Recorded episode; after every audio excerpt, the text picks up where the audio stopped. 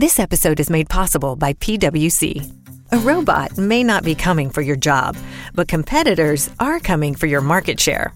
At PwC, we pair the right tech with the right solutions to help you gain a competitive edge. Reimagine operations from the cloud, fuel innovation with responsible AI, and detect risks before they become headlines. That's human-led and tech-powered. It's all part of The New Equation. Learn more at thenewequation.com. Brain fog, insomnia, moodiness, achy joints, weight gain. Maybe you're thinking they're all just part of getting older, or that's what your doctor tells you. But Midi Health understands that for women over 40, they can all be connected. Hormonal changes that happen during perimenopause and menopause are at the root of dozens of symptoms women experience, not just hot flashes. Midi specializes in compassionate care for women in menopause. Their solutions are safe, effective, and FDA approved. Plus, they're covered by insurance. A convenient telehealth visit with a Midi clinician can be your first step to getting personalized care. They'll tailor a treatment plan for your symptoms and health history so you can get back to feeling great. 91% of Midi patients get relief from symptoms within just 2 months. When your body changes, your care should too. Book your virtual visit today at joinmidi.com. That's joinmidi.com. Welcome to the Blackpool, New York podcast, which is recorded by Newsstand Studio at Rockefeller Center in the heart of Manhattan and is distributed by the Swell Season Surf Radio Network.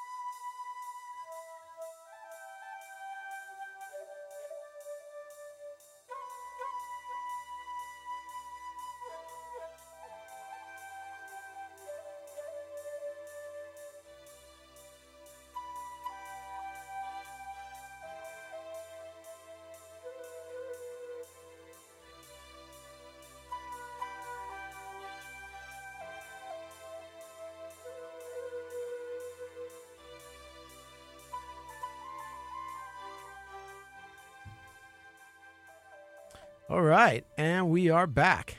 Episode number 3. And today's meat-covered skeletons are Cosmo Hamada, Cassius Luber, and my son, Miles Wachstetter. This is a special episode because it's the third episode, and 3, as we know, is a magic number, like the song goes. And I think it's really special that we have 3 young men that are exceptional young men coming into the studio to share some of their thoughts on where they're at in life and things that they're interested in and, you know, maybe some direction as to where they see themselves going, because it's a really pivotal point in their lives where they're sort of making this transition from teenage years into adult years and really discovering who they are as young men. And they all have a fantastic story to tell. Not they're each going to tell their own individual story, but they're 3 good friends. They're 3 beautiful humans. And welcome, guys. Thank you for having us. Thanks, Greg. Yeah, thanks, Dad. Yeah, why don't you guys just go down the line real quick and introduce yourselves real quick. Who wants to start? I'll start. I'm Cosmo Hamada, and I'm 18 years old. And that's it. Perfect. For now. I'm Cassius Luber. I am recently 19 years old, and am stoked to be on this podcast. Right on. I'm Miles Wachstetter, born and raised in New York, and I'm just hyped to be here today. Right on, right on. So, real quickly, Cosmo and Cassius have known each other a pretty long time, right? Yeah, I'd say so. 10 years, 15 years, more than that? 5 years. But okay. For the amount of time I've been living, that's a long time. Yeah, exactly. Mm. So in ratio of life to Cosmo experience, it's been a bunch. Big portion. And then Miles, you met Cassius, I'd say 3 years ago? Yeah, summer 2019. Mm. And the 3 you guys went to Hawaii together this past summer, right? We did, yeah. How did that experience go? Poof.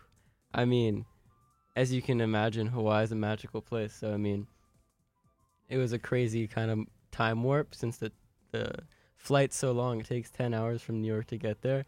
And once we were there, we were so dazed and, like, confused. And we looked outside, and there's palm trees. And, like, the first initial response I had was just, like, I couldn't even fathom that I was with my best friends in Hawaii. My family, my mom lived in Hawaii as a kid, and her family has property there, so we were able to stay on their property. And, like, the fact that I was with my best friends going to see my family in Hawaii was, like, so crazy, and I was so tired. And the first day was so fun. I mean, they can take my back. It was, like, we landed, it was raining, it was warm, like, my uncle picked us up. We were all so tired, and we, like, the first thing we really did, we got food, but then the next thing we did was go to his, what was it called? Like, I don't know how you would describe that. It's like a, it's where did we go? A temple of some sort that he built, like, oh, a Buddhist temple. And it but wasn't it also some sort of residential plaza? Yeah, they used to live there, but it's a thing he built, and like, basically it's a huge Buddha, and then you walk around the Buddha, and there's all these, I forget the name, but they're like cylindrical things that you spin, and you walk around it. And so, like, that was the first thing we did, and it was like, I feel like that was a good representation for my trip, because every day was just so, like, random and crazy and, like, amazing and filled with so much love. And, like, it was such a, it was an awesome trip. Wow, that sounds amazing. Yeah. Yeah, I would add on to that by saying that every day was crazy, but we also had a lot of structure to it. Like, we would usually wake up in the morning, eat breakfast at home or go somewhere and get breakfast, then do an activity. But every single day, we'd always end the day at the skate park, the Kapaa skate park. And that was, like, we made sure that every day we went there, and we made it, like, almost a ritual where we would just show up and just skate and just become familiar with all the local people. And it was great.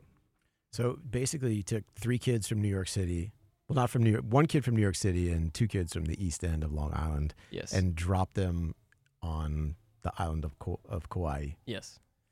In terms of just, like, cultural differences that you would experience there, was there any sort of common thread that you were able to use to connect yourselves to the locals, or people that you met at the skate park, or, you know, people that you met at shops? Like, do you want to talk, Cosmo, was there any experience that stands out to you where you just really felt that, despite that you came from a different part of the world almost, there was just some sort of connection or resonance with you? We went to the skate park 8 out of 11 days. Get right on the microphone, like, talk right into it. Don't right here. There you go. We went to the skate park 8 out of the 11 days we were there, and skate parks can be sort of daunting sometimes. You know, you don't know people, you don't know what people are about. But it was really, really clear what people were about at the Kapaa skate park, and I think that's why we were there so much. Like, what were they about?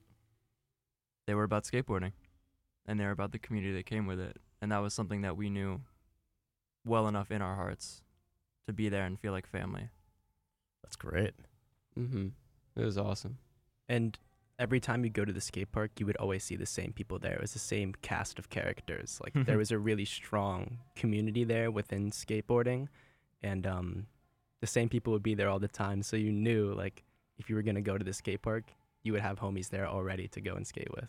That's so great. I love how skating just has such a welcoming culture around it, as opposed to surfing, where you show up at a break and they're like, who the fuck is this guy? Like, get out. Like, they don't know you, and you just get the stink eye immediately. Whereas, like, at the skate park, you know, if you roll up in a beginner and, you know, you land your first drop in on the quarter pipe and everyone just starts clapping and going bananas for you, it's like this real sense of community where everyone's accepted. Yeah, totally. It's so funny you say that, because also, like, you wouldn't imagine that, but, like, it's so true. Like, me, I don't skate much, but they skate much, so they kind of got me more into it.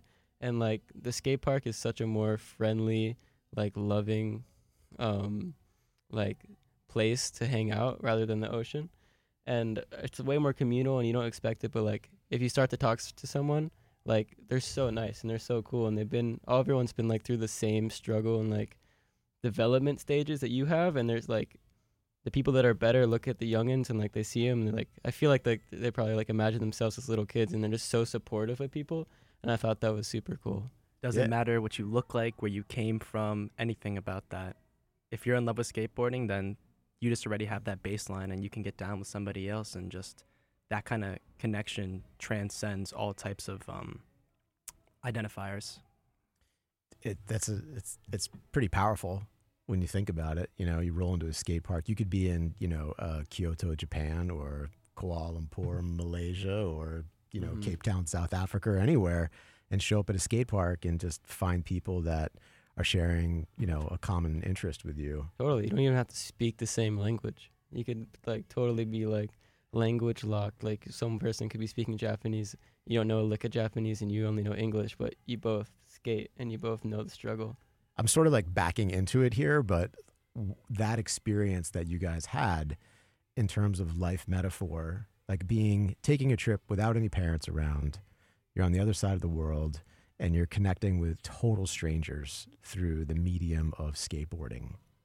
Mm-hmm. You can kind of take those experiences that you're going to have in life with whatever it is that you're interested in and find this nice connectedness with people you would never fathom that you would have any sort of connection with in whatever it is that you're interested in. So, I mean, listen, as a human, driving a meat suit, cruising around the sun at 67,000 miles an hour, it makes me optimistic on humanity, because there's things out there that we're just that we have common, you know, share commonality with, and we have common interests that bring us together. Totally. That's good stuff. So keep skating in random skate parks and getting out there and being with the people. Yeah. Be kind to someone else, you know. Show up, show what you're there for, and you'll totally receive some love. For sure. So, Cosmo, can you tell us a little bit about your family? Because I know you have an interesting story with your dad, who does something non-conventional for a living. Yeah. So my dad, my father, Hiroyuki Hamada, is an artist. He's a sculptor, painter, and he makes prints. And it all sort of comes from his notebooks that are just full with like abstract forms.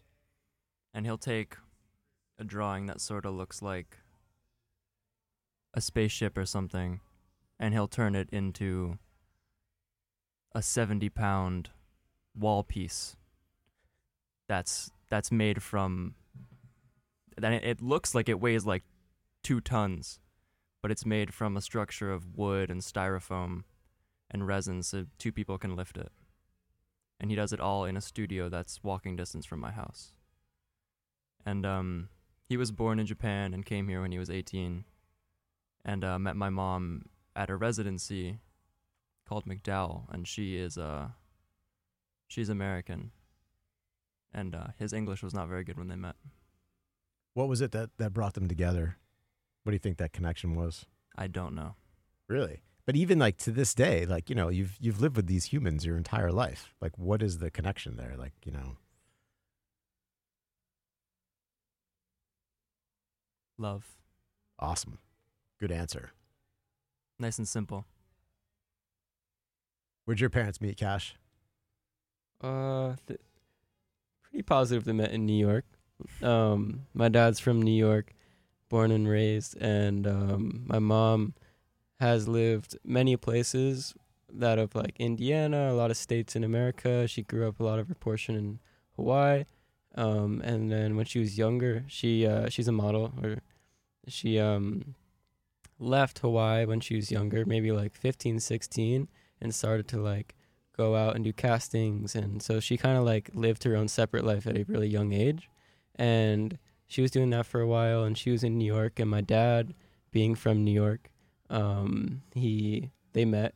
I think she was somewhere maybe like 19 or 20, and I don't know how old he was, but he had a club called Frankie Jackson's Soul Kitchen, which was a proper dance club. Like Roy Ayers was there performing, like amazing live artists, is really awesome vibe, like super simple, just Sticky Wings and Colt 45 and really good music, dance all night.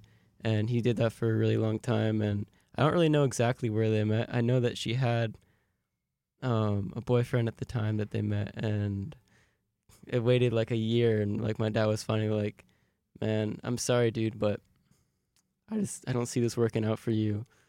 Like, I know that we're going to be together for a long time, and I'm sorry to break it to you this way, but I don't think she's your girlfriend anymore. And ever since then, I think maybe 27 years now, they've been married. That's awesome. Dude, he hit him with the, I don't think this is going to work out for you. Miles, anything you wanted to know about your mother and I? I feel like I know a lot of it already. Yeah, exactly. So Cosmo's got this copious little notebook here that's mysteriously like hiding on the what do you got going on in there? It's there just in case. Spells. I need to put something from here to there. Nice. And bring it into the material world. Do you take notes on everything pretty much? Yeah. Actually, you know what? This is really interesting. I know that Miles and his homies, they use their phones to take like digital notes when they hear something or there's like a sound bite that they want to leave. What were the last...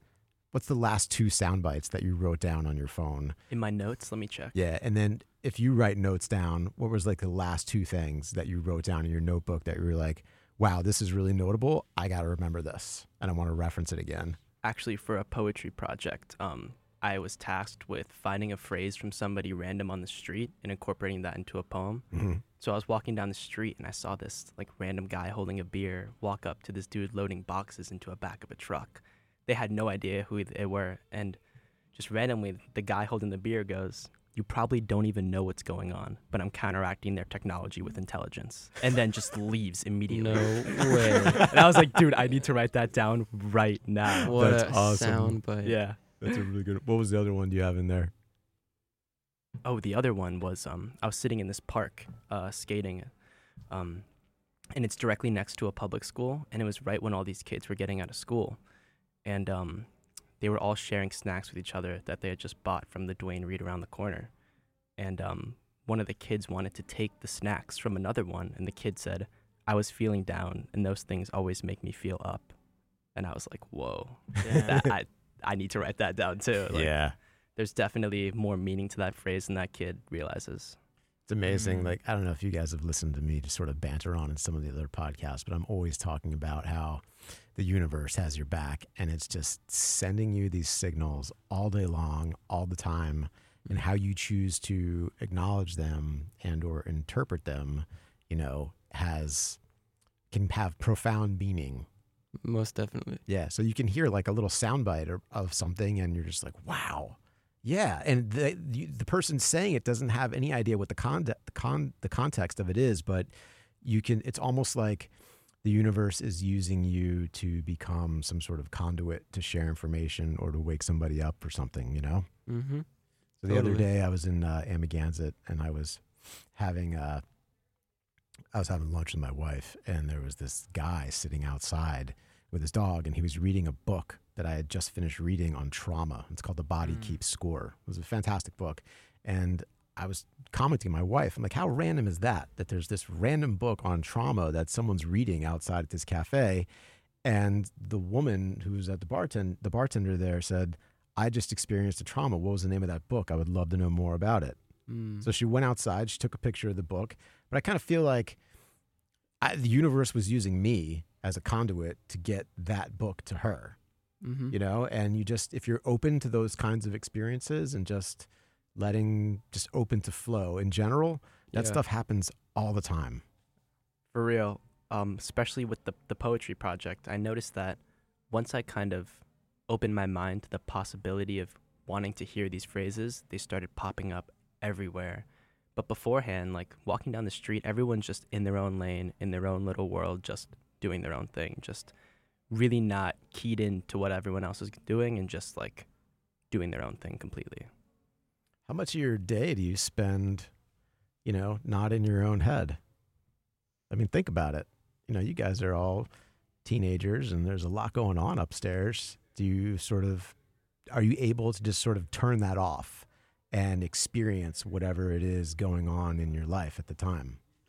We live out in, I live in Amagansett, which is like right next to East Hampton. And I mean, we have so much nature around us, and right now it's springtime. And like, it's pretty quiet where we are. Like, my main homie who's out there is Cosmo, and like he's working. Like, so I have a lot of like time on my hands usually.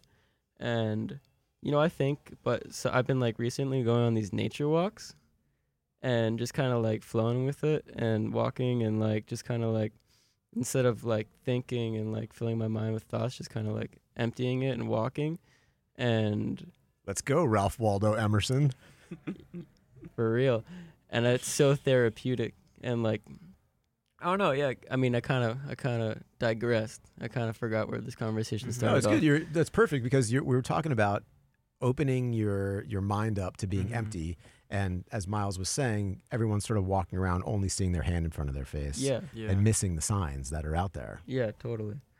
And yeah, I mean, to bring it back to that, like, if you open yourself for the possibility to hear these things, they come to you, I believe. Like he was saying with poetry and all this stuff, like you just have to be accepting and like open-minded, and things can totally happen. The universe is crazy.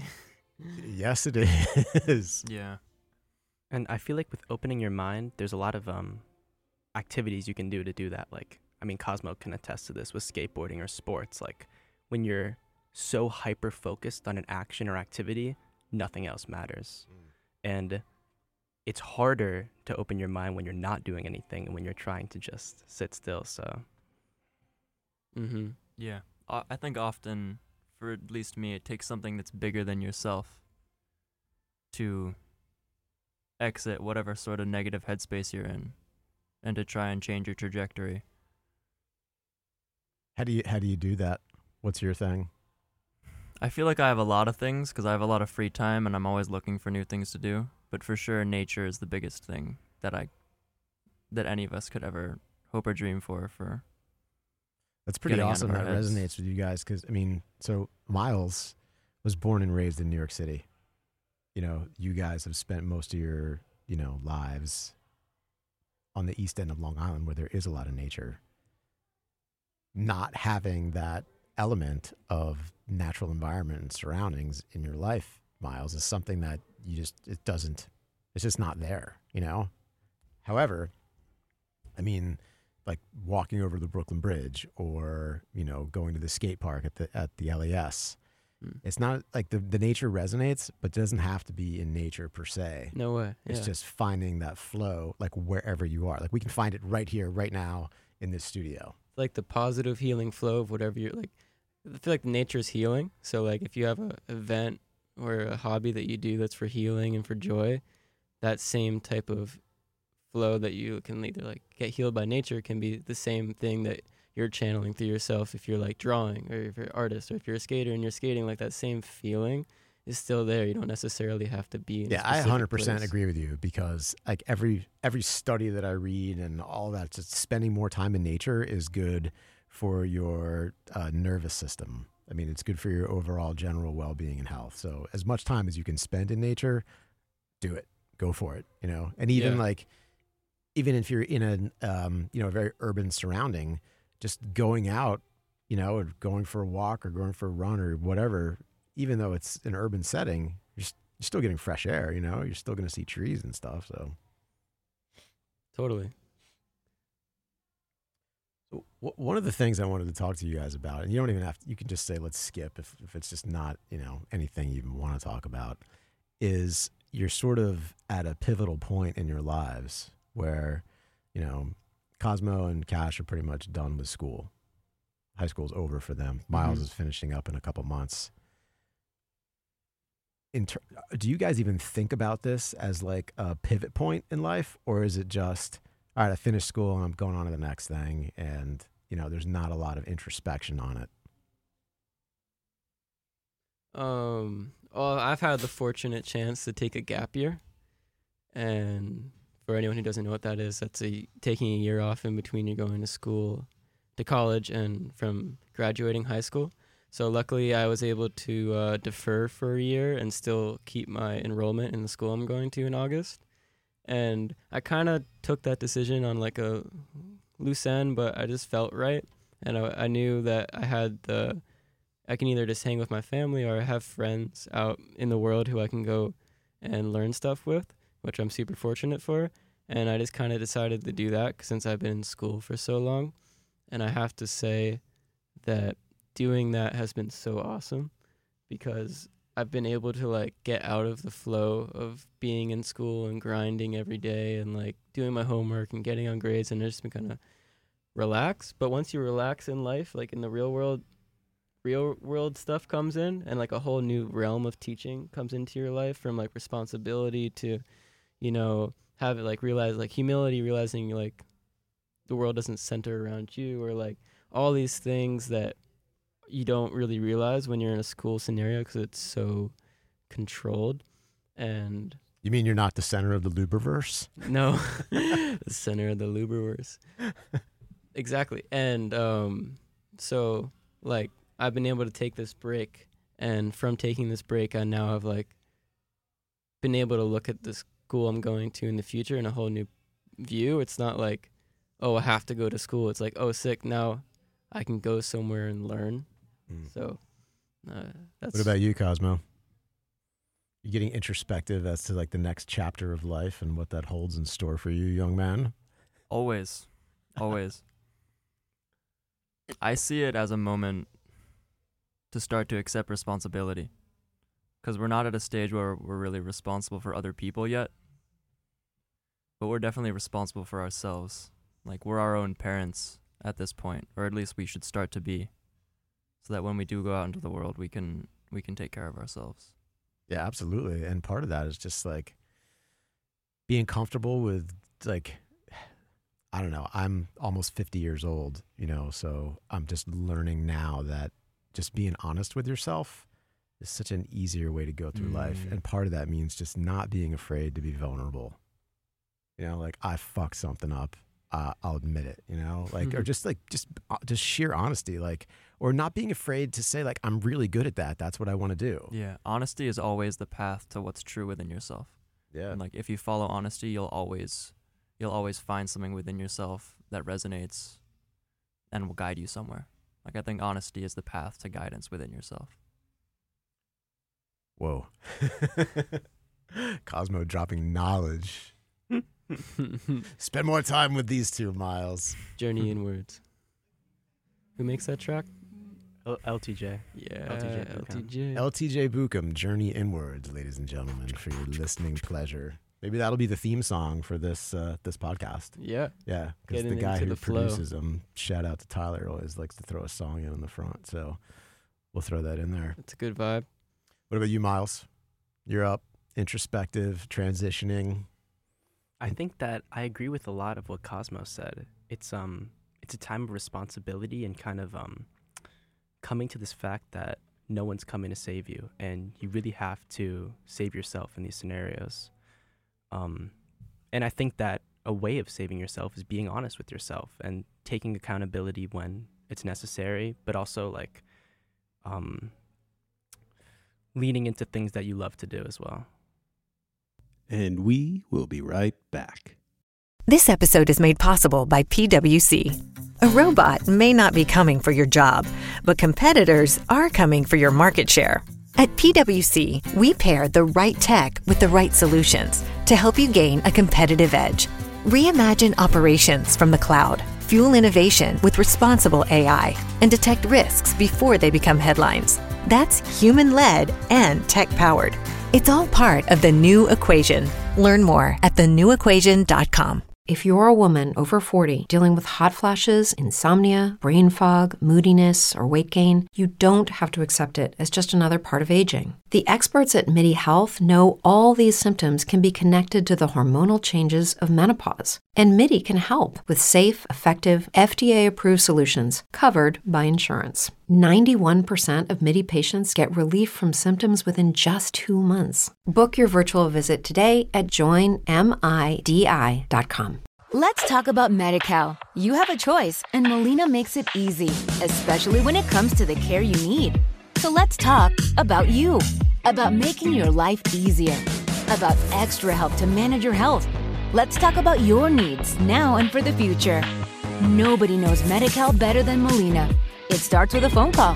Call 866-420-5330 or visit meetmolinaca.com. Let's talk today.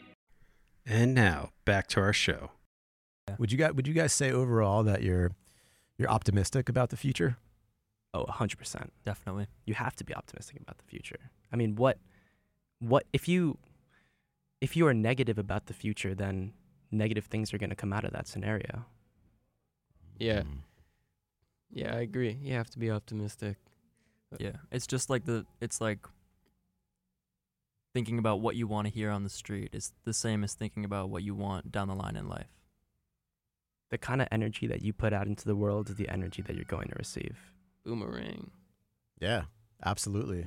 Absolutely. Yeah. Keeping that optimistic vibe and finding that optimistic flow even in, the darkest moments of your life or when things just really are not going your way, you can shift the narrative. And a lot of times that's when you get really honest with yourself and call yourself out on why you're thinking the way you are. And you can change the station to the optimistic station, and all of a sudden things start vibing again.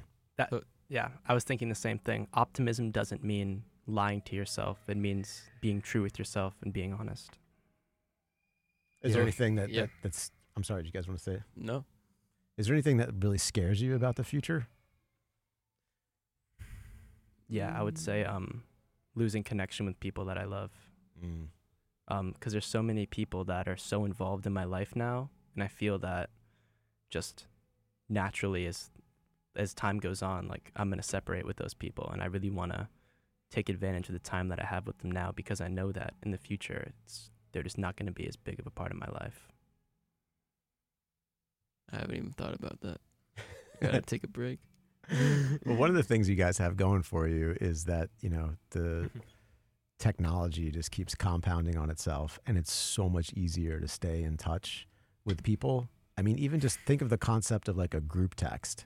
You can have, like, you guys, I'm sure, have a little group text going where if you hear a song or you have a picture or something that you see just resonates with you. Yeah, totally. You could be anywhere, and all of a sudden, like, you're with people, though. Yeah. Like, on the way up here, like, there's two homies in San Diego. Shout out to Steve and Blair and my buddy John in Connecticut. Like, I don't know, I'm listening to some, like, crazy remix of a song that I made everyone listen to at work like 15 times in a row. And I was like, you guys got to hear this. Yeah. And you're right there. They're with me, Mm-hmm. So I wouldn't be too concerned about losing connection with people, especially like if your friends are your real friends and you're really connecting with them. People change is one thing, but they're always going to be your friends, and you cannot see them for years at a time and pick up right where you left off. Yeah. That's when you know that you've found, like, a true friend, I mean, Miles and us, like, Cosmo and I live in East Hampton, which is 2 hours away from the city. Miles is in school for his year. He's grinding right now in school in New York. I think the last time I saw you was, like, I don't know. Winter, which was, like, 4 months ago, so. Yeah, 4 months ago, and, like, the moment I saw you, I was like, didn't even matter. Like, we back. Doesn't even matter, yeah. Friendship's real, so. Good stuff. So can you guys please describe to me in your own words the concept, the idea of marbles? Ooh. I knew this one was coming. Yeah, me too. Who's taking the mic? I think Cosmo should take it. All right. Marbles is what we go by. It's like the name of our crew, and it's not even for anyone else. It's just so we have a name to represent ourselves that we know and love and resonate with. Yeah. And I don't know, something about it. Cassius came up with it. We were riding our bikes, and he was just like, dude, I've got it. Because we were originally like, it's like, for me, I have tons of projects in my mind I want to do, and like I want to include these two. So we were like, I think originally we were coming up with like a zine or something, and we were like, oh, we need a name, and it was also like, oh, it'd be cool to have a name for all the stuff that we do, and from that, like, it encapsulates all of us. The name, I was just looking at marbles one day. I was sitting at my desk, and I was like I said the word marbles, and I was like, huh, that's a nice ring to it. And I said it again. I was like, ooh, I like that. And then I shared it with them, and they liked it too. Mm-hmm. So, but yeah, it's just like the mark that we put on stuff is classified, for me at least, as like marbles. Mm-hmm. Regardless of what it is. Yeah, it could be like a poem that Miles makes. Yeah. Yeah, it's any like artistic form of expression. That's just what marbles is. It doesn't have to have a strict label. Yeah, I don't know if anyone listening was lucky enough to catch the Marbles DJ set at the Montauk Beach House last summer, Ooh. Where these three lads pulled up and just absolutely destroyed it, playing some of the most insane, like, rare groove, weird avant-garde music. I mean, like, so Cassius's dad has a pretty insane record collection. How many records does he have about, if you had to just estimate? Oh, man. It's like over 10,000, 20,000? Yeah, probably. I mean... These guys went into the stacks and just pulled random pieces of vinyl and then checked them out. I mean, I heard some stuff I never heard before, and there was a woman who's a friend of ours who's actually does A&R in the music industry listening, and she pulled me aside. She's like, these guys are destroying it right now. Yeah. That was super fun. So keep your eyes peeled, people, for the Marbles DJ set happening, which might be happening, might not be happening. They keep you on your toes, these guys. Yeah. It's really anything we do. Like, I made some postcards to send out to friends and family, and I put it in the copyright, in the subtext. And we have a garage sale coming up, and it's gonna be Marbles. All right, we'll put that in the show notes. Yeah, there's a Marbles logo. So. Oh yeah, and Cosmo made it. It's super, super, super, super good. That's awesome. Just throwing this out there, can you tell us about Miles had a little poetry experience today? Yeah. That was kind of cool. Like, it was a very proud dad moment for me. Do you even have the poem on you? Is it on your phone? Yeah, it is. Will you read it for us? Yeah, sure. I the poem is fire. So thank you very much for doing this. I'm totally putting him on the spot right now. But okay. All right, this is a poem I wrote a few weeks ago. It's called The Gumball. I lie here amongst my sisters and brothers, amidst different flavors and colors, sitting around one by one waiting for our time to come, until we morph into our future self, a nasty, chewed up, stringy piece of gum. My shiny armor protects me and respects me, giving me a body to ensure mobility and, in the middle of the night, tranquility. All of our fates are inevitable, but, at least for us gumballs, it's equitable. Only my armor was impenetrable, like a keychain fruit or a glass vegetable. But what kind of life would that be? To deny my purpose and live carefree, rolling through the streets of New York, weaving in and out of cracks. There's so much to do, my mind can't even keep track. A quarter slips into the slot. I slip into the chamber. I believe my time has come, but I no longer feel in danger. My body is dismembered, but it's really kind of fun. I've finally gained a new existence as a beautiful piece of gum. Yeah. Wow. Mind blown. What did you think of that one, Joe? Yeah, that was beautiful, man. Thank you so much for doing that. Yeah, of course. Thank you. Yeah, thanks, Miles. Wow. What was the poetry class like that you had this semester? Poetry class? It's just been It's been a great experience to just be able to write and be able to write creatively, because I'm the kind of kid where I hate analytical writing. It's something that's never come naturally to me. It's something that's always been a struggle. And being able to be in an academic setting and write, not in an analytical manner, has just been such a gift. And it's allowed me to tap into different sides of myself that I hadn't been able to tap into before, like different emotional sides and sectors.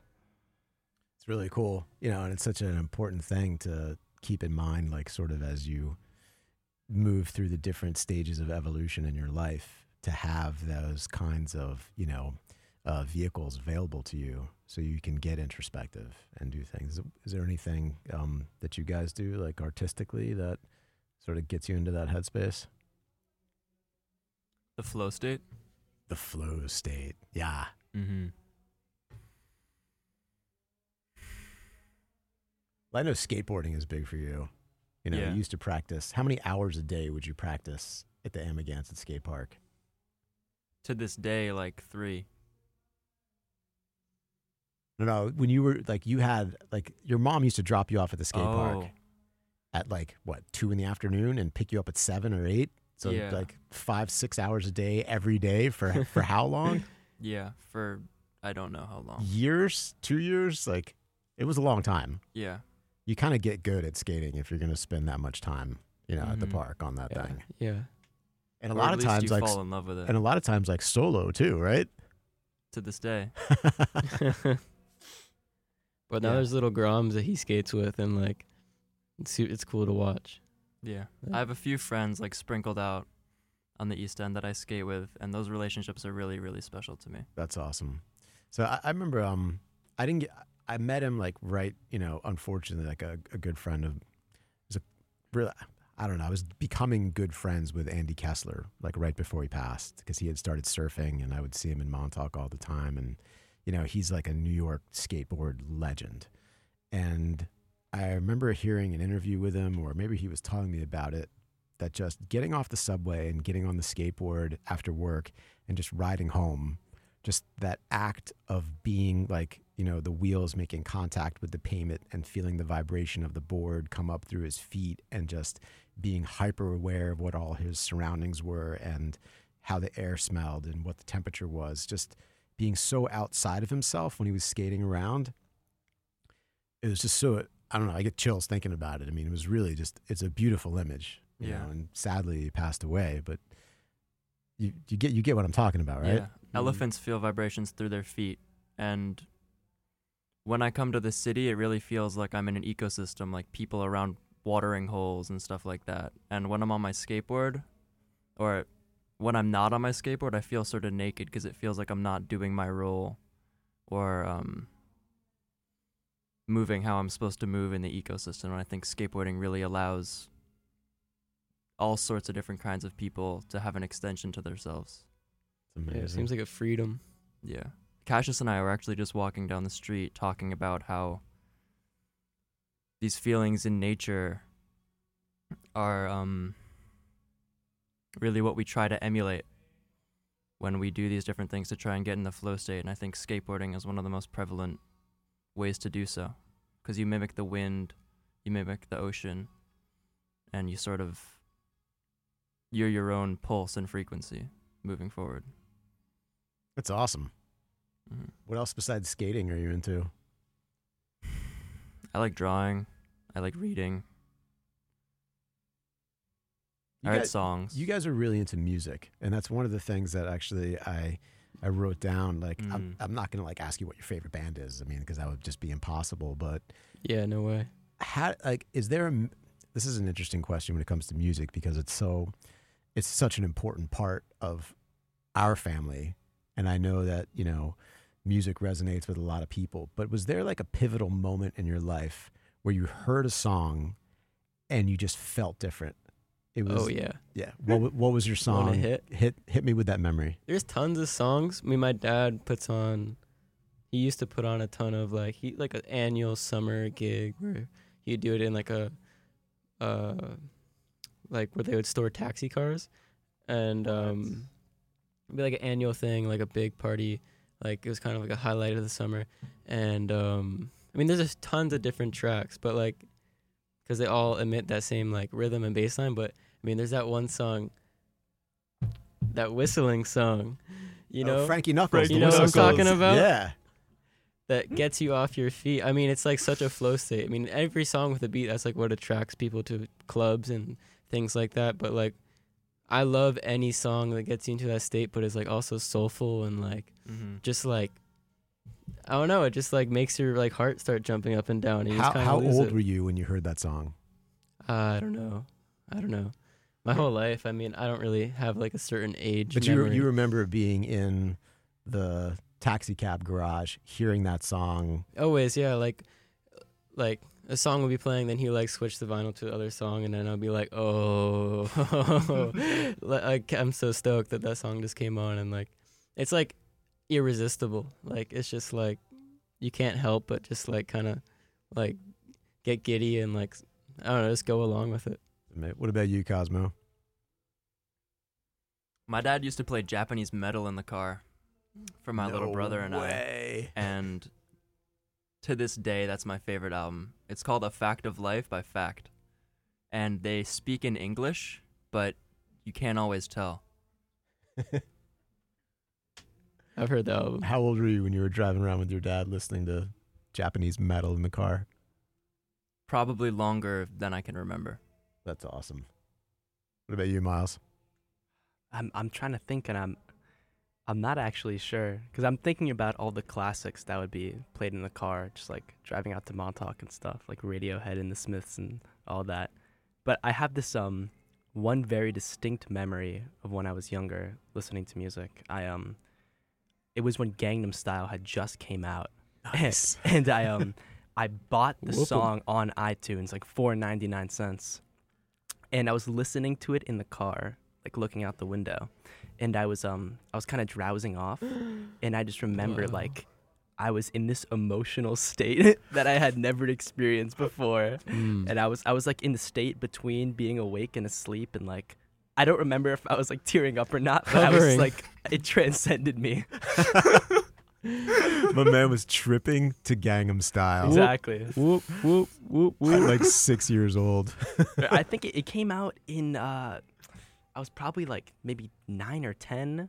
I wasn't even that young, but I just remember that experience so vividly. I do remember you like memorizing that song and then like changing the lyrics around a lot to like sort of fit whatever you were interested in at the time or person, which is pretty awesome. That's so awesome. It could be any song, you know, for anyone. Music's awesome that way. Yeah, I remember. So my first memory of a song that was like resonated with me, I was probably like, God, it was in like 1978 or 1979.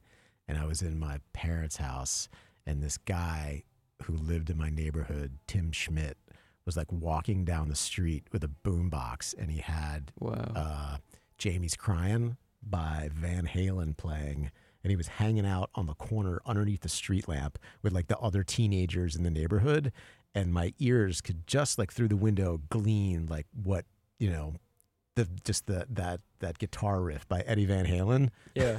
I was like, that's the coolest thing I've ever heard. Yeah. And then I went out and bought a Van Halen record the next day to play on my record player. That's awesome. On this music tangent, I kind of want to drive this forward and ask about first live concerts. Oh, that's a great question, man. I mean, Cosmo, you want to kick that off? I don't remember anything before I saw the OCs. Wow. That's valid. That concert was nothing was a concert level. Before I saw that concert. That's a fucking great answer, man. Great answer. Like, you had no idea what you were getting into, did you? No. You either. I definitely didn't. If anyone listening has the opportunity to go witness the OCs live, please do not miss it. I mean, it is the most cathartic, 2 drummers, chaotic. Oh my God. Yeah. I mean, yeah, it was just bananas. We all reminisce on this because we all went to the OCs. Greg and Miles and his couple homies like reached out to us to go and see them, and we never seen anything like it. And it was in a small venue. Where was it? At the Warsaw. The Warsaw.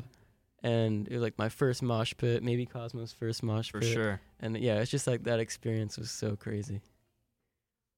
Then we went to a diner after, 24-hour diner. Yeah.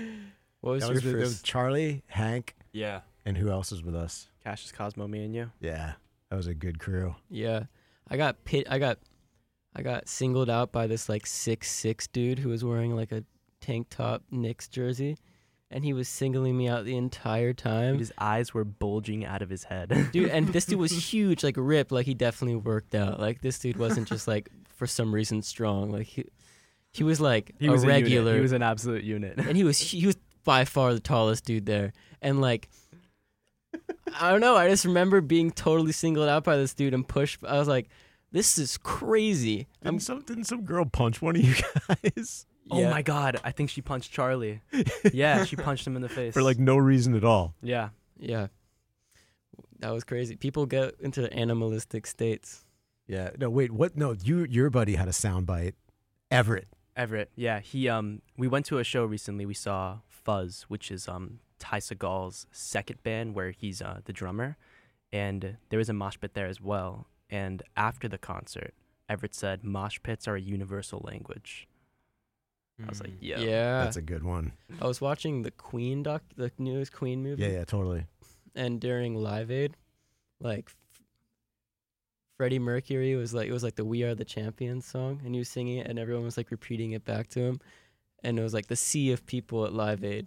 And it was like all these people who don't know each other, like singing together in unison, like screaming, "We are the champions." It was such a cool, I would recommend going to watch that movie just to see that visual. It's so cool. It's such a uniting moment. Mm-hmm. You got to look for things that unite you, you know? Mm. And they're just around all the time. Totally. That's good stuff, guys. First concert. Do you remember what your first concert was? That you cared to? There's two first concerts I'd like to say. I think my official first concert, the first time I saw live music in a space was wait, what was it again?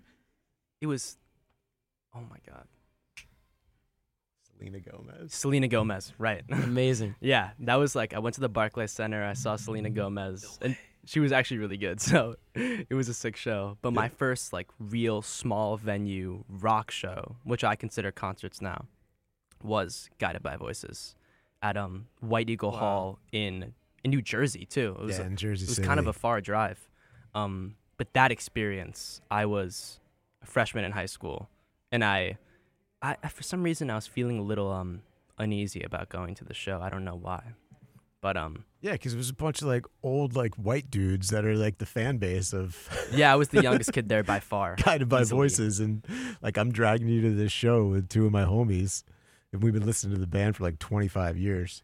But just I remember, Dad, when you ignited that mosh pit, like that image is just ingrained in my mind. It's such like a visceral experience that like I'll never forget that feeling of like the song playing, like the riff and Cutout Witch starting. Like it's just, it was insane. Yeah, there's it's an experience. Just live music in general, like feeling the flow and the commonality, or just the magic that happens within the crowd. You know, where everyone is feeling the same thing. Or so Miles and I saw the Idols pretty recently. Those guys at Terminal 5 just completely tore the roof off of that place. They had everyone in that whole crowd feeling what they were feeling. And talk about, like, just to bring it back to honesty for a second, they might be one of the most honest bands I've ever heard in my life. Just brutal, sheer honesty in what they sing about, how they emote, just how they connect with the crowd. I mean, it was really just beautiful. I mean, yeah. I was psyched for weeks after we saw that show. That's so cool. Yeah, it's like what I was thinking when I saw the Queen movie. Like you're just saying, it's like when you're watching an artist who isn't like, sure, they might be seen as a god or immortal or like an immortal, but like they're just a person. And when you realize that it's just a person singing music, their lyrics are for the greater humanity, it's like so cool because it's not like, oh, this guy is like some like far out like character, like he's like behind a screen or like something like that. It's like this is a person who goes through the same stuff and is singing about it, and I just find that really cool. And we will be right back. Let's talk about Medi-Cal. You have a choice, and Molina makes it easy, especially when it comes to the care you need. So let's talk about you, about making your life easier, about extra help to manage your health. Let's talk about your needs now and for the future. Nobody knows Medi-Cal better than Molina. It starts with a phone call. Call 866-420-5330 or visit meetmolinaca.com. Let's talk today. As humans, we're naturally driven by the search for better. But when it comes to hiring, the best way to search for a candidate isn't to search at all. Don't search, match with Indeed. When I was looking to hire someone, it was so slow and overwhelming.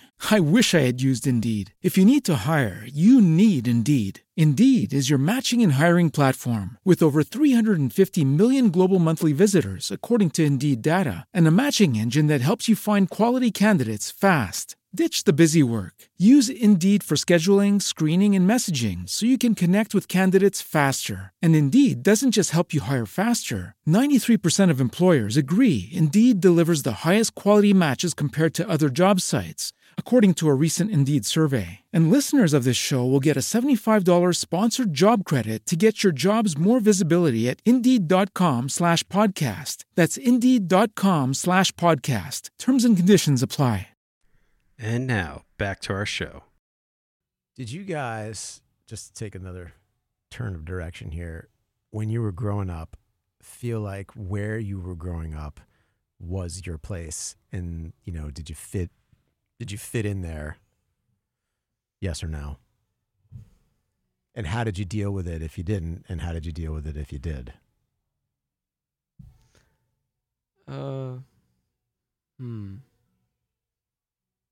You know, I'm a pretty easygoing dude. Like, I can fit in, but, like, I definitely had friends out of where I lived. Like, my OG friends, like, some people live in California and some people that lived other places that I really connected with, so I knew the connection of real friendship. And throughout my school years, like, it was so fun. Like, the people I hung out with, it was fun, I guess. Yeah. But, like, I really, like, per se, like, my people, I mean, they're, yeah, I mean, I grew up in a small pond of people. So, I kind of just went with that, and I didn't really know, and I just kind of, like, fit in. Like, it wasn't, like, forced or anything, but it definitely, like, now that I am who I am, realize that, like, who I am now and the friends that I have now are so much more real, and, like, the relationships I have is, like, so much more real that, like, I guess looking back, maybe I could have had more friends that I could connect with at a deeper level, or it's just like more of like a crew. I guess I didn't really have a strong crew when I was growing up, so I guess I could have had more of a crew for sure. Mm-hmm. What about you, Cosmo? Yeah, I mean, growing up, I definitely had friends scattered here and there, and school friends, you know, like elementary school friends, middle school friends. But it seemed like I'd always be jumping through groups, and it didn't mean that I was any less friends with anyone. It just felt like there wasn't anything grounding the relationships. And as I grew up, mm-hmm. the friends that I kept were the people who I connected with through activities, you know, like surfing or being at the ocean or skateboarding or music. Mm-hmm. And having those vessels for things, I think, really showed me and all my friends that we were in control of the world that we were in. And now where I'm at is I'm sort of trying to change the place where I'm at so that it's a place where everyone can fit in. I mean, my experience has been totally different, and I think that's completely just because of the environment. And I mean, growing up in New York City, no matter what you're interested in, no matter what you're into, you're going to find your people. They're out there. It may take a while, but you will find them. And, you know, growing up and going to school, like, I always felt that I had a posse of people that I could rely on. I had a group. I had a squad. And even if that group changed, I was always super tight with those people. And I always felt supported by them. I supported them as well. We moved as a unit, and, you know, those were really my people. Those were my brothers, and I still feel that way now. Like, I feel that I'm pretty well acquainted with everyone, but with my real core group of friends, like, I love those kids so much. I think it's interesting, and like, whether you guys realize it or not, you know, the older you get and the more you learn about yourself and the more you start looking inward and getting comfortable with who you are, other people start to pop up in the periphery of your life. Mm-hmm. And you can look back at people. I mean, listen, you got to know yourself enough to not know yourself, right? And the person who you are now at 18 years old versus even who you were at 15, which was 3 years ago, or look at your 12-year-old self, you know, 6 years ago. It feels like it's a lifetime ago. Yeah, right? Crazy. But as long as you just stay on the path of, like Cosmo was saying, like, vibing with everyone, yeah. The less you are concerned with yourself, you're not walking down the street just thinking about, like, seeing what's only in front of your face, you know. And this is thing, like, we talk about it a lot in at home, is the more you are no one, the more you can become everyone. Mm-hmm. That's not saying necessarily that you have to be friends with everyone, but when you're sort of letting go of this view of how you view yourself and not attaching a role to, you know, I'm Cosmo, I'm Cassius, I'm Miles, this is who I should be. And just being that person, all of a sudden people start popping up in your life that are sort of on that same path as well. And it's really hard as an adolescent or a teenager not to be focused on yourself, because you're always wondering, what is the peer group thinking about me? Yeah. Like, where do I, like, how do those kids see me? Like, where do I fit in this community? Totally. And that's how I felt. Yeah. Everyone feels that way. Yeah. So everyone is so caught up in their own heads. Yeah. Once you get out of it, that's what I'm saying. Like, once you get out of it, you look back. Yeah. Like, just everything you're saying. It's so true.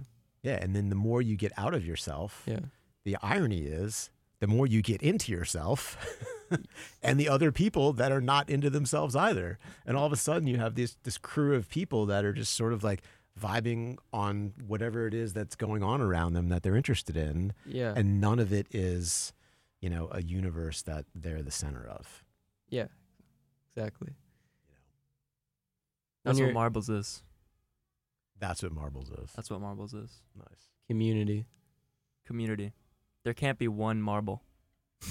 Really, I mean, there can be. Marbles philosophy. Marbles, yeah. If you think of marbles, at least for me, I think of just a tub of marbles. Like, there's so many.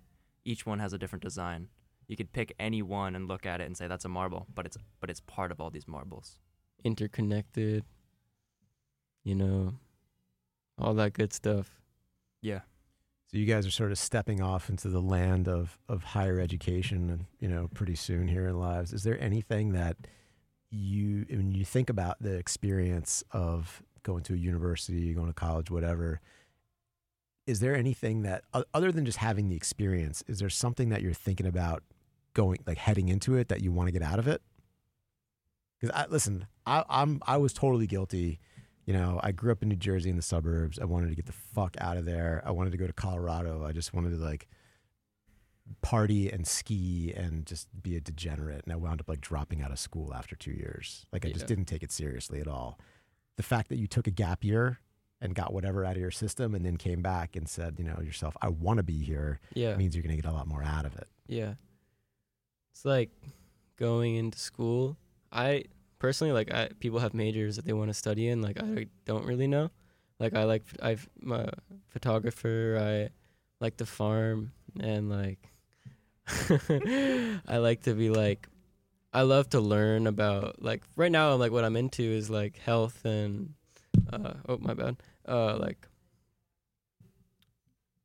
farming and photography and, like, arts and, like, creative, things that I can go into. I don't really know what I want to go into, but my mindset about school right now and why I picked where I'm going, which is Bard, is like, I know if I put myself in the right environment, things will happen. Like, I know over, like, the things that excite me is, like, the only thing that's from this very moment forward is time. Like, I'm growing, and I know I can't predict anything in that certain, like, landscape. And that's what excites me, because I've learned so much stuff in my life that I never thought I would learn. I never thought I would learn it that way. So putting myself in the right scenario to learn spontaneously is what I'm looking at. Very cool. I guess I'll say that I'm really excited to just meet a lot of new people and just meet a crazy cast of characters. Totally, yeah. Because I feel like you can really learn something from every person that you know, everyone has something that they can offer to you. And I'm just really excited. It's also just going into a new place. I'm going to be in New Orleans for college. I'm excited to get down with the culture, just everything about it, just exposing myself to a completely new realm with different people. I'm excited. For sure. Mystery. Yeah.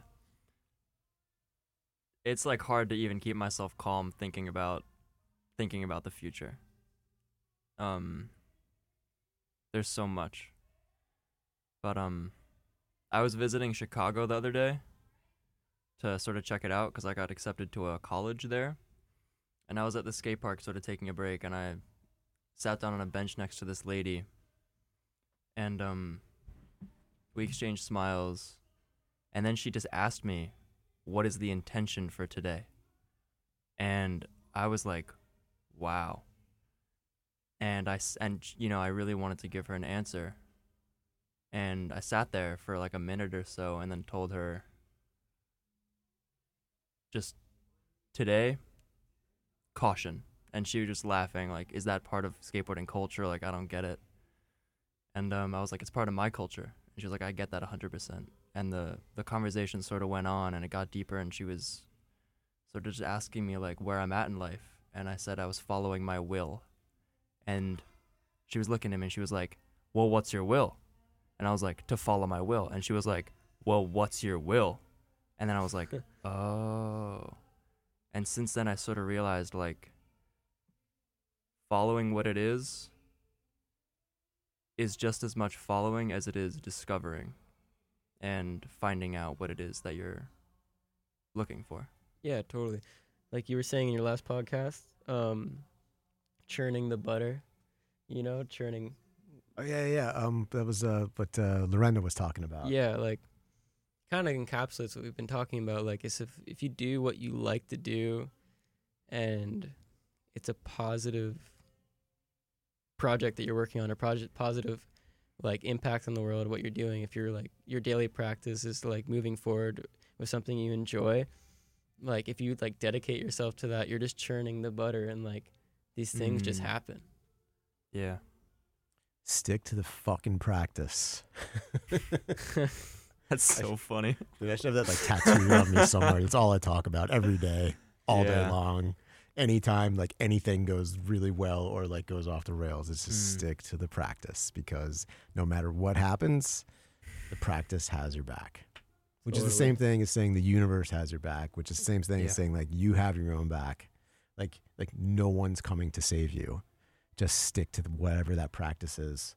Yeah. Like, so let me ask you a question. Like, would you guys consider yourselves spiritual humans at this point in your life? There's so many words for it. But I can feel it in my body that I'm here experiencing life. And it's more than just the experience. And there are forces outside of myself that and those forces are what I'm made of and what we're all made of. And I can tell that I'm part of a larger cycle. Mm-hmm. And that my life is for me to experience and for me to go through with.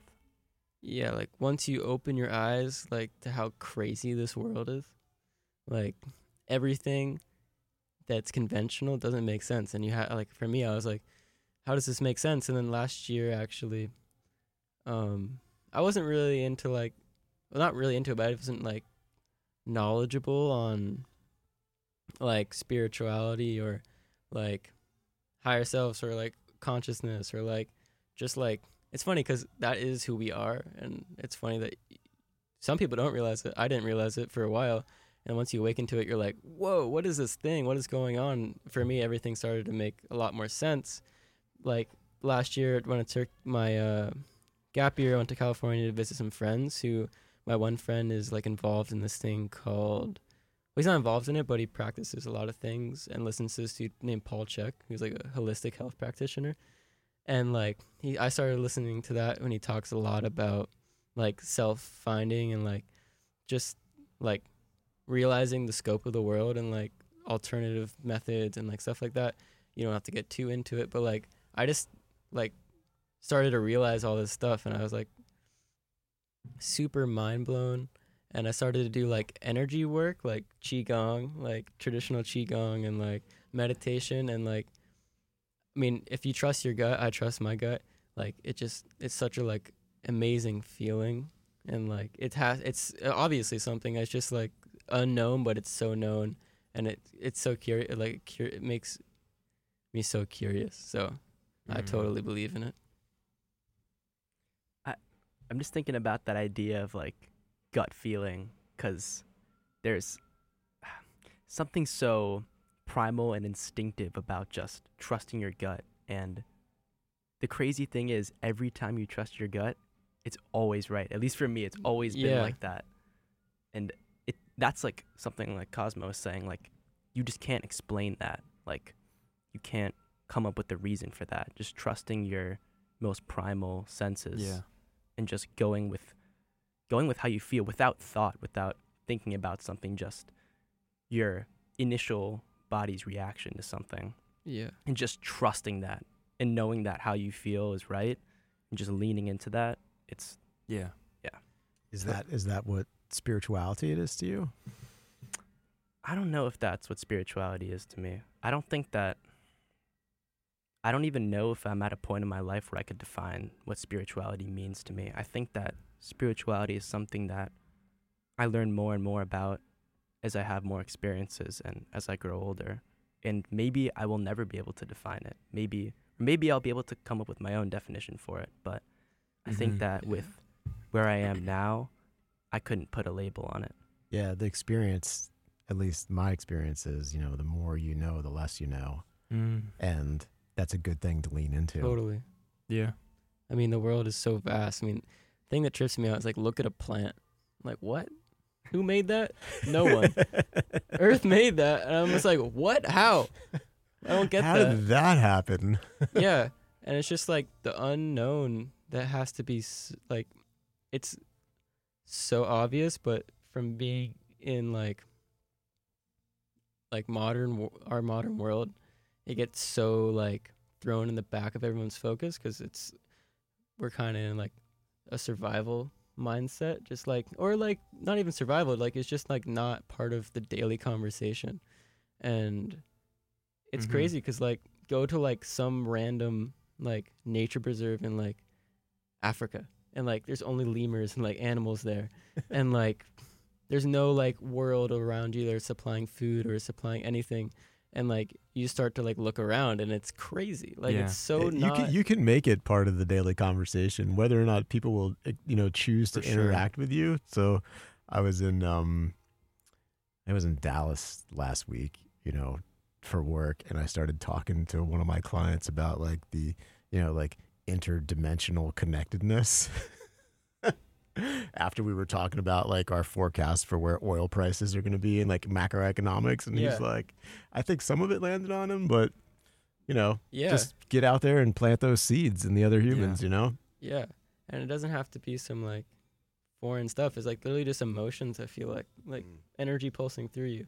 It's like we're all energetic beings, and not being afraid to discuss it with people when you feel that way. Yeah, like I said before, like, it's okay to be vulnerable, you guys are young men going about in the world, and I don't even want to fucking use this word because I hate the phrase so much. Like, do not be like this, that term, like toxic masculinity, like forget about that, just how about like heroic masculinity, where you're just okay with being who you are, and it's okay to, being strong means to bend. Yeah. Be vulnerable, be fearless. Yeah. And know that like you're going to have to stand up for other people in life, and it's be the hero in your own life. Vulnerability is a sign of strength, not weakness. And I think that that's something that we get twisted up a lot, because vulnerability is always associated with doing something that's scary. And doing something that's scary takes a lot of strength. Mm-hmm. And when you're vulnerable and you do something that requires yourself to be vulnerable, that's when you grow. Like for me, I was with Cosmo and his girlfriend Naya, who's also my good friend, and we were in San Diego, and we went on this like maybe not scary hike to all people, but like I'm pretty scared of heights, and I felt pretty vulnerable. I was like in my shoes, I was slipping everywhere. There's like a little drop, and like I had to stop tons of times, and I felt like so out of control. Like I had no control on what to do. I decided to be cautious, and like those moments, I realized is what makes you grow so much. Getting out of your comfort zone. Getting uncomfortable. Yeah. That's right. Mm-hmm. Absolutely. Like you your poetry speech today. Exactly. Like it was crazy before that speech. I was pretty anxious and nervous. Like my heart was beating out of my chest. But just the second I stood up to the podium and just started speaking, it was like the clouds parted. It was crazy. Everything else, I was completely focused in that moment on just performing the poem and just reading it. And I was just completely in the flow state, completely in my zone, and all of my anxiety went away, and I just calmed down. and was able to. It's a beautiful poem about transformation. Exactly. And it was almost change. Like what came out of you was bigger than you and needed to be, for whatever reason, the universe said, Miles, you need to share this with other people because they need to hear it also. You were thrust into that flow state. You became the conduit to share that message of transformation, you know, and I don't know. Yeah. I'm very proud as a dad. I was kind of voluntold, I would say, into presenting the poem. I was given an option, but I wasn't really given an option. My teacher was pretty much telling me to do it. And I mean, I was nervous before, but looking back on it now, I'm so glad that I went up and did it. And I would have regretted it so much if I chose not to. Mm-hmm. Listen, I'm so grateful to know you guys and, you know, to call you my friends. Same. And just to be sharing this ride. Same. Mm-hmm. Riding around in the meat suit. It's crazy. Cruising around the sun at 67,000 miles an hour. You know what? Why not? Why not explore something that's out of your comfort zone? You know? Yeah. We're doing this podcast. You guys are here, you know, being vulnerable on the microphones, talking about stuff that, you know, maybe normal teenagers don't talk about with their friends, or maybe they do. I don't know. Maybe your friends do. We do. Yeah, good. Yeah, we do. Good. You're way more evolved than I was when I was your age. I wanted to backtrack really quick. Bring it. I wanted to go back to those lemurs in Africa. Oh, those things are sick. Yeah. Dude, they're amazing. And I just wanted to talk about that knowing we were talking about earlier. And I think, you know, the more you think, the less you know, and there's a lot of levels to it, but the lemurs in the jungle, they know what to eat. Seasonal. And the plants know where to go for the sunlight. And to me, that's what spirituality is. It's that knowing, that innate knowing that guides you. Ooh. And I think that the more you accept your responsibility to be honest to yourself, the more you really, really know. Because if you're ever in a pickle, you just have to ask yourself, what do you know? And you'll think you know something, and then you'll question it. And then you'll find the root of what you really, really know, and you can go from there. Connecting to, like, the natural flow of life. Mm-hmm. Something I heard interesting, which isn't really... it is of this topic, but just, like, when people make art or something, like, to make... It's related to, like, adding life to life. Mm. And I feel like spirituality and all that stuff is, like, adding life to life. Mm-hmm. Because it's like the universe. It's so deep and crazy. And I don't know. It's just, like, such an awesome thing. You guys are fucking awesome. and dropping some very, very deep knowledge on myself and on the people listening to this. It's, I mean, I'm so happy you guys are here. Thank you for having us. Dude. Yeah, thanks, dude. I'm grateful. Do you have a favorite flavor of ice cream? Woo! Ice cream. Coffee. Really? More than the Van Leeuwen honeycomb? You like coffee better? I forgot about that. Dude, I was just thinking about that. Nah, Van Leeuwen honeycomb. Yeah, that's Cosmo? The craziest flavor. I don't know. I'm trying not to think about ice cream right now. I'm abstaining. Valid answer. Cash? Simple chocolate, like dark chocolate's pretty fire. Legit. Oh, I have an answer. Almond ice cream? Hit it. I couldn't resist. You guys don't know it, but there's this brand called Kyoto, and it's this avocado ice cream, and they make it in a chocolate flavor, and it's so good. Dude, express it. It's so good. Alrighty. Also? Yeah. Banana ice cream. Dude, I knew you were going to say it. I was waiting for that answer. Yeah. Oh, man. That's a whole other story, but banana ice cream. Well, listen, man. You guys, thank you so much for coming down. Massive thank you to Joe. Yeah, shout out to Joe. Thank you, Joe. He mixes all of these, and he sits in this hot studio and listens to, like, hundreds of them every week, and he's just... They wouldn't happen without him, so Joe, thank you. And they sound amazing. Really, the man's a wizard behind that board.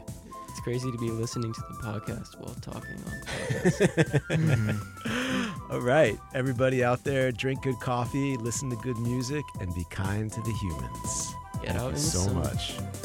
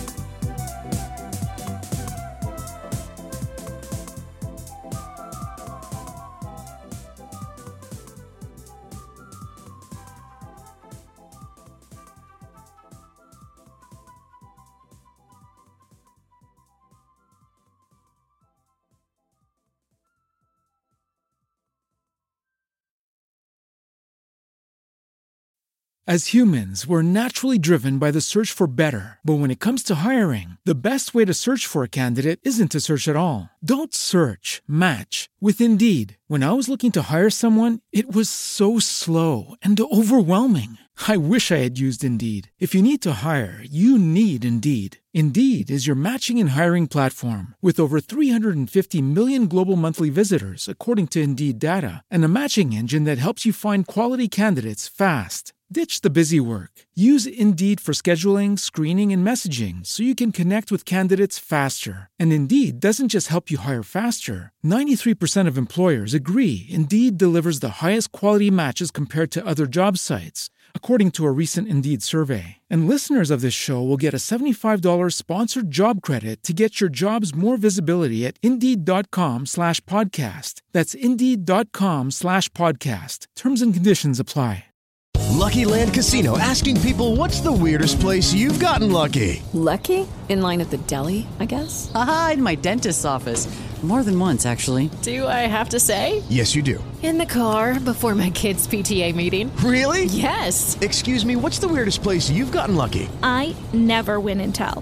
Well, there you have it. You can get lucky anywhere, playing at LuckyLandSlots.com. Play for free right now. Are you feeling lucky? No purchase necessary. Void where prohibited by law. 18+. Terms and conditions apply. See website for details.